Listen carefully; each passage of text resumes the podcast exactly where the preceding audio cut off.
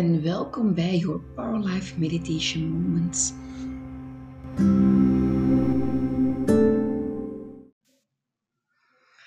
Welkom bij de eerste episode van Your Power Life Meditation Moments. Maar ik vind dit super spannend om te doen. Om zo mijn ideeën, mijn, uh, die live te gooien op Spotify en alle andere dingen. Er zijn zoveel podcasts rond meditatie en um, geestelijke gezondheidszorg. Waarom wil ik er dan eigenlijk nog een nieuwe maken? Maar kijk, hier zitten we dan en ik doe dit. Um, dus super spannend. Ik ga mezelf even voorstellen in deze eerste episode. Um, en mijn verhaal van meditatie eigenlijk doen. Dus wie ben ik? Ik ben Lisbeth. Ik ben 33 jaar op het moment van opname, dus in 2021. En op dit moment ben ik um, zes maanden zwanger. Extra spannend. Um, en als je mijn profiel zou volgen van Your Power Life op Instagram of Facebook, dan ga je zien dat dat allemaal niet zo evident te weg is geweest. Um, ik ben op dit moment van opleiding psycholoog en ik werk ook als psycholoog. Maar daarnaast voel ik mij soms meer life coach. Ik doe ook wel echt de psychologische thema's. Maar ik heb veel meer de drive om mensen te helpen die helemaal nog, nog niet op rock bottom zijn geraakt. Maar die wel voelen dat hun leven niet loopt zoals het zou moeten lopen. Um, die willen dat er iets verandert, maar niet goed weten hoe. Um, dus mijn passie zit meer in dat life coaching, denk ik soms, dan in de psychologie, hoewel ik ook echt super graag doe en dat ik ook mijn passie gestudeerd heb. Um, ik ben 33 jaar, ik ben zwanger, dus ik heb een partner. Ik heb ook een super schattige hond, een Cavalier Charles, die net iets groter uitgevallen is. Dus als je hem ziet, is een cocker spaniel, maar van karaktertrekken en qua uh, medische problematiek echt een cavalier. Maar het is echt mijn schatje. Um, uh, het is, dat is mijn uitlaatklep ook, hè, die hond. En waarom neem ik nu een podcast op voor rond meditatie? Um, eigenlijk is die vraag echt helemaal gemakkelijk te beantwoorden. Mijn zoektocht naar mentale gezondheid uh, is er eigenlijk altijd al geweest ik heb psychologie gestudeerd, best wel lang, want ik heb voor de lange weg gegaan. Um, maar is denk ik wat harder naar de voorgrond gekomen een dikke vijf jaar geleden, toen ik eigenlijk um, zelf um, totaal gecrashed ben. Op dat moment, vijf jaar geleden, was ik um, vier, vijf aan het werken binnen de gehandicaptensector. Was ik mijn opleiding master in de psychologie aan het bijdoen als werkstudent, dus in avondonderwijs. En echt op het moment, um, vijf jaar geleden, was ik op dat moment stage aan het doen. En ik had het geweldig zotte idee in mijn hoofd gehaald om vier vijfde te werken en twee vijfde stage te doen, dat anderhalf jaar aan een stuk. En ook alleen te wonen, dus een eigen huishouden te runnen. En als ik dat nu vertel, dan hoor ik echt in mijn verhaal en in wat ik vertel, hoe onrealistisch dat idee was. Maar op dat moment voelde ik mij top of the world. En had ik echt zoiets van, ik kan dit, ik ga dit gewoon doen, ik ga gewoon knallen. Iedereen in mijn omgeving had echt zoiets van, oh, wacht, hè, niet veel hooi op je vork. Maar ik had een netwerk achter mij die me wel zou ondersteunen met, met mijn huishouden en toestanden. Dus ik geloofde echt 100% zekerheid dat ik dat kon. En ik heb dat, even denken, dikke vijf maanden volgehouden um, tot halverwege mijn stage. En dan, um, ik vergeet het nooit, um, waren de laatste maand, denk ik, voordat ik uit ben gevallen, al heel lastig. Ik was al langer moe en dan zo snel verkouden en die soort dingen, maar bleef doorgaan, uiteraard. Heel typisch aan mij ook. En de laatste weken voor ik uitviel, kwam ik eigenlijk vooral van mijn werkuren huilend thuis. Um, binnen mijn werkcontext was er van alles gaande. Ik voelde, eh, ik haalde daar niet meer de voldoening uit. Ik um, ja, botste wel wat van mening met collega's. Um, ik had het idee dat, dat ik de dienst moest rechthouden en rechttrekken en, en toestanden. Maar vooral het gebrek aan voldoening was echt heel lastig, want dus die twee dagen dat ik stage deed, voelde ik ook echt wel uh, ten andere kant. Hè. Dus ik deed wel stage binnen dezelfde werkgever, maar op een andere functie. Um, en daar voelde ik veel meer de uitdaging in mijn hoofd. Uh, daar kreeg ik ook veel meer voldoening. Maar dus op die andere vier werkdagen kwam ik ook echt gewoon elke keer huilend thuis. Kwartiertje rijden en tranen van moment één dat ik in de wagen zat tot ik thuis was en nog even verder. Maar ja, geen erg in, kom aan, door. Hè, dat, als ik dat diploma heb, kan ik daar verandering in brengen. En dan was het uh, maandag. Vergeet ik nooit. En ik sta op en ik kan niet meer slikken. Dat gaat gewoon echt niet. Um, en ik heb heel de dag volgehouden met keihard keelpijn en heel veel theetjes te drinken en een spuugbekertje naast mij te zetten om toch maar uh, mijn eigen spiksel zelfs nog maar weg te krijgen. En dus gewoon drinken, drinken, drinken. En dus de dinsdag nadien en mijn vaste huisarts. En eigenlijk tegen dat moment um, was ik al daar. Ay, had ik bij mij, was voor mij het plaatje al ineengevallen. Ik wist wat er aan de hand was. Um, ik wist dat ik ver over mijn grens was gegaan en dat het potje leeg was. En dat mijn lichaam gewoon aangaf van, het is genoeg geweest. Maar dat was geen evidente om dat toe te geven, want ja, iedereen had mij hiervoor gewaarschuwd. Dus ik voelde mij zo enorm gefaald. En dan ben ik zelf uh, bij coachings terechtgekomen, die mij uiteraard direct meditatie um, adviseerden. Want ja, ik zat zo in mijn hoofd, ik moest tot rust komen. Ik vond ook geen rust, hè, want um, ik keek um, de moment dat ik thuis zat soms tv met um, op versnelling 2, terwijl ik aan het haken of aan het kleuren of aan het tekenen. En ik vond eigenlijk zelfs in die eerste weken gewoon geen rust, omdat ik doodmoe was. En dus werd meditatie mij geadviseerd om tot rust te komen in mijn hoofd. Ik heb dat geprobeerd en dat werkte absoluut niet. Ik vond dat echt zweverige onzin. Ik heb op dat moment ook zelfs yoga geprobeerd. Ik had echt zoiets aan, mannen, sorry, maar dat is voor geitenwolle sokkentypes en ik ben dat niet. Ik ben een heel down-to-earth meisje. Ik sta met mijn beide voeten op de grond. Ik werk voor iets, maar dingen, en ik ga echt niet naar dat zweverige toe gaan.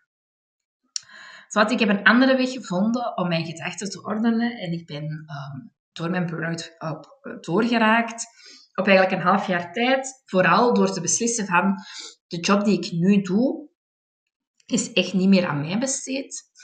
Um, ik moet daar weg. Ik haal echt duidelijk geen voldoening uit die job. Um, dus ik heb, um, ben daar nog halftijds blijven werken, maar ik heb halftijds anders gezocht waar ik meer uitdaging ja, gevonden heb.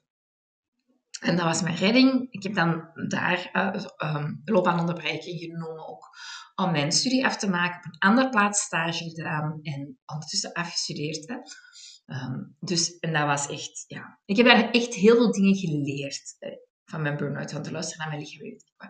Een dikke twee jaar geleden nu, dus drie jaar na die burn-out, en waar ik echt dacht, ik heb hier veel goede lessen uitgetrokken, um, kwamen er terug signalen van mijn lichaam dat ik eigenlijk terug op mijn limiet zat. Dat drie jaar geleden was de start dat ik als psycholoog was afgestudeerd. Um, en dus echt als psycholoog aan de slag gaan. En het kon niet op. Ay, maar wij kunnen doen, doen, doen, doen. Hè. Um, ja, dus ja. Drie jaar geleden was ook het moment dat we beslisten, dat, dat ik vooral besliste, maar hè, is ook een beetje samen met mijn partner, dat we wel kinderen wouden, daar wel aan beginnen, maar dat het ook niet liep zoals het moest lopen. Um, een aantal heel moeilijke momenten daarmee inbeleefd.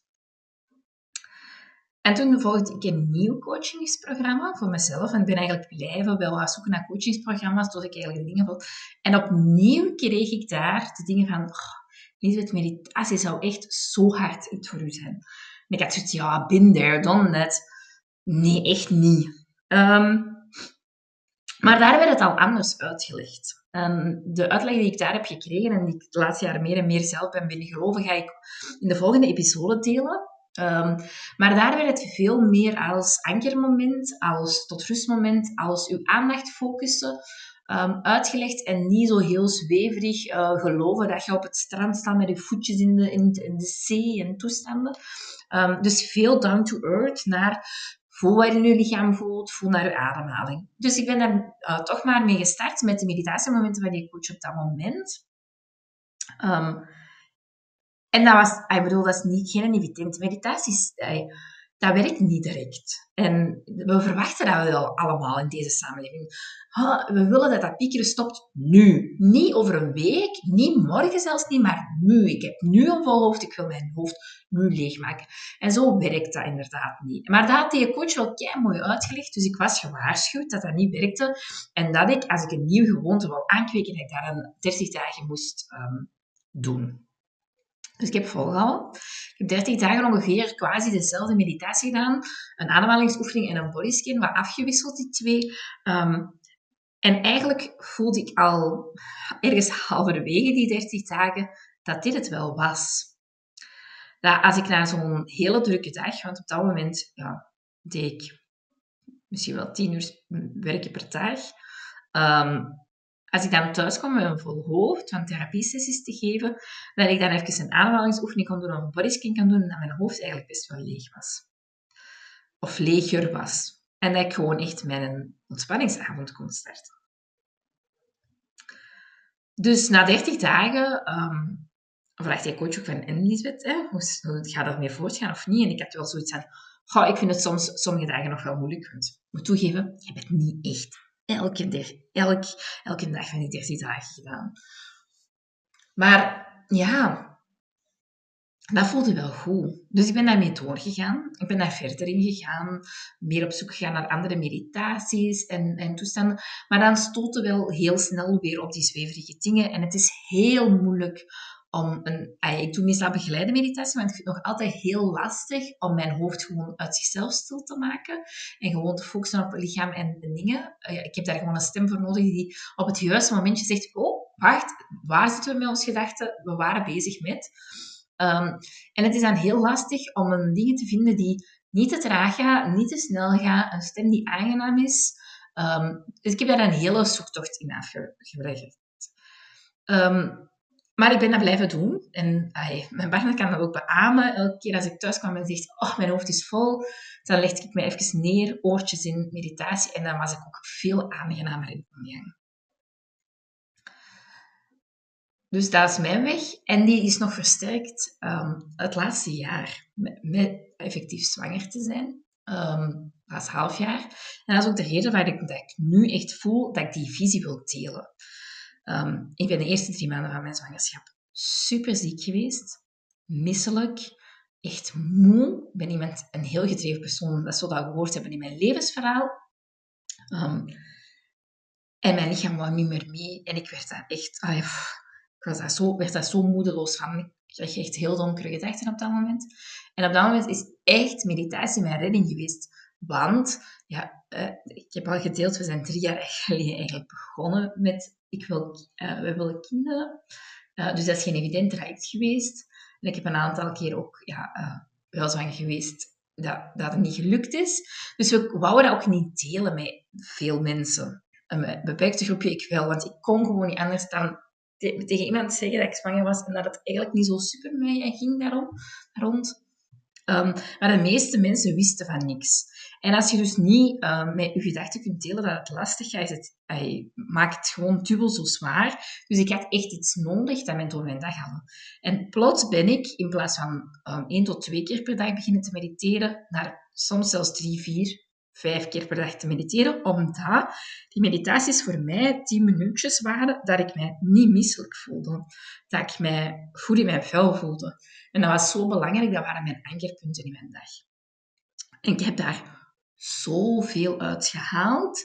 En dat heeft mij echt zoveel bijgebracht. Daarom dat ik echt dacht van, wow, als dit is wat meditatie voor mij kan betekenen, dan wil ik deze delen dan wil ik dit in de wereld gooien en dan wil ik um, dat mensen um, op zijn minst een helft kunnen ervaren wat ik heb ervaren de afgelopen zes maanden, wat meditatie mij heeft bijgebracht.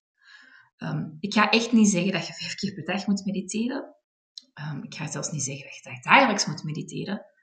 Hoewel bij een start dat wel goed is. Maar ik wil vooral dat als jij voelt in jouw hoofd dat je het nodig hebt, dat je die rust leert vinden. En dat je een manier hebt om die rust te leren vinden. Er, er is geen uitknop voor ons gedachten, maar er is wel een pauzeknop.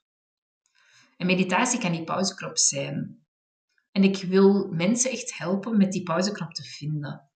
op een aangename manier, op een niet zweverige manier, op een, ik denk misschien aan mijn meditaties die ik ga opnemen, dat, ehm, dat ik iets sneller praat of dat ik iets sneller doorga dan uh, de 80% andere uh, meditaties.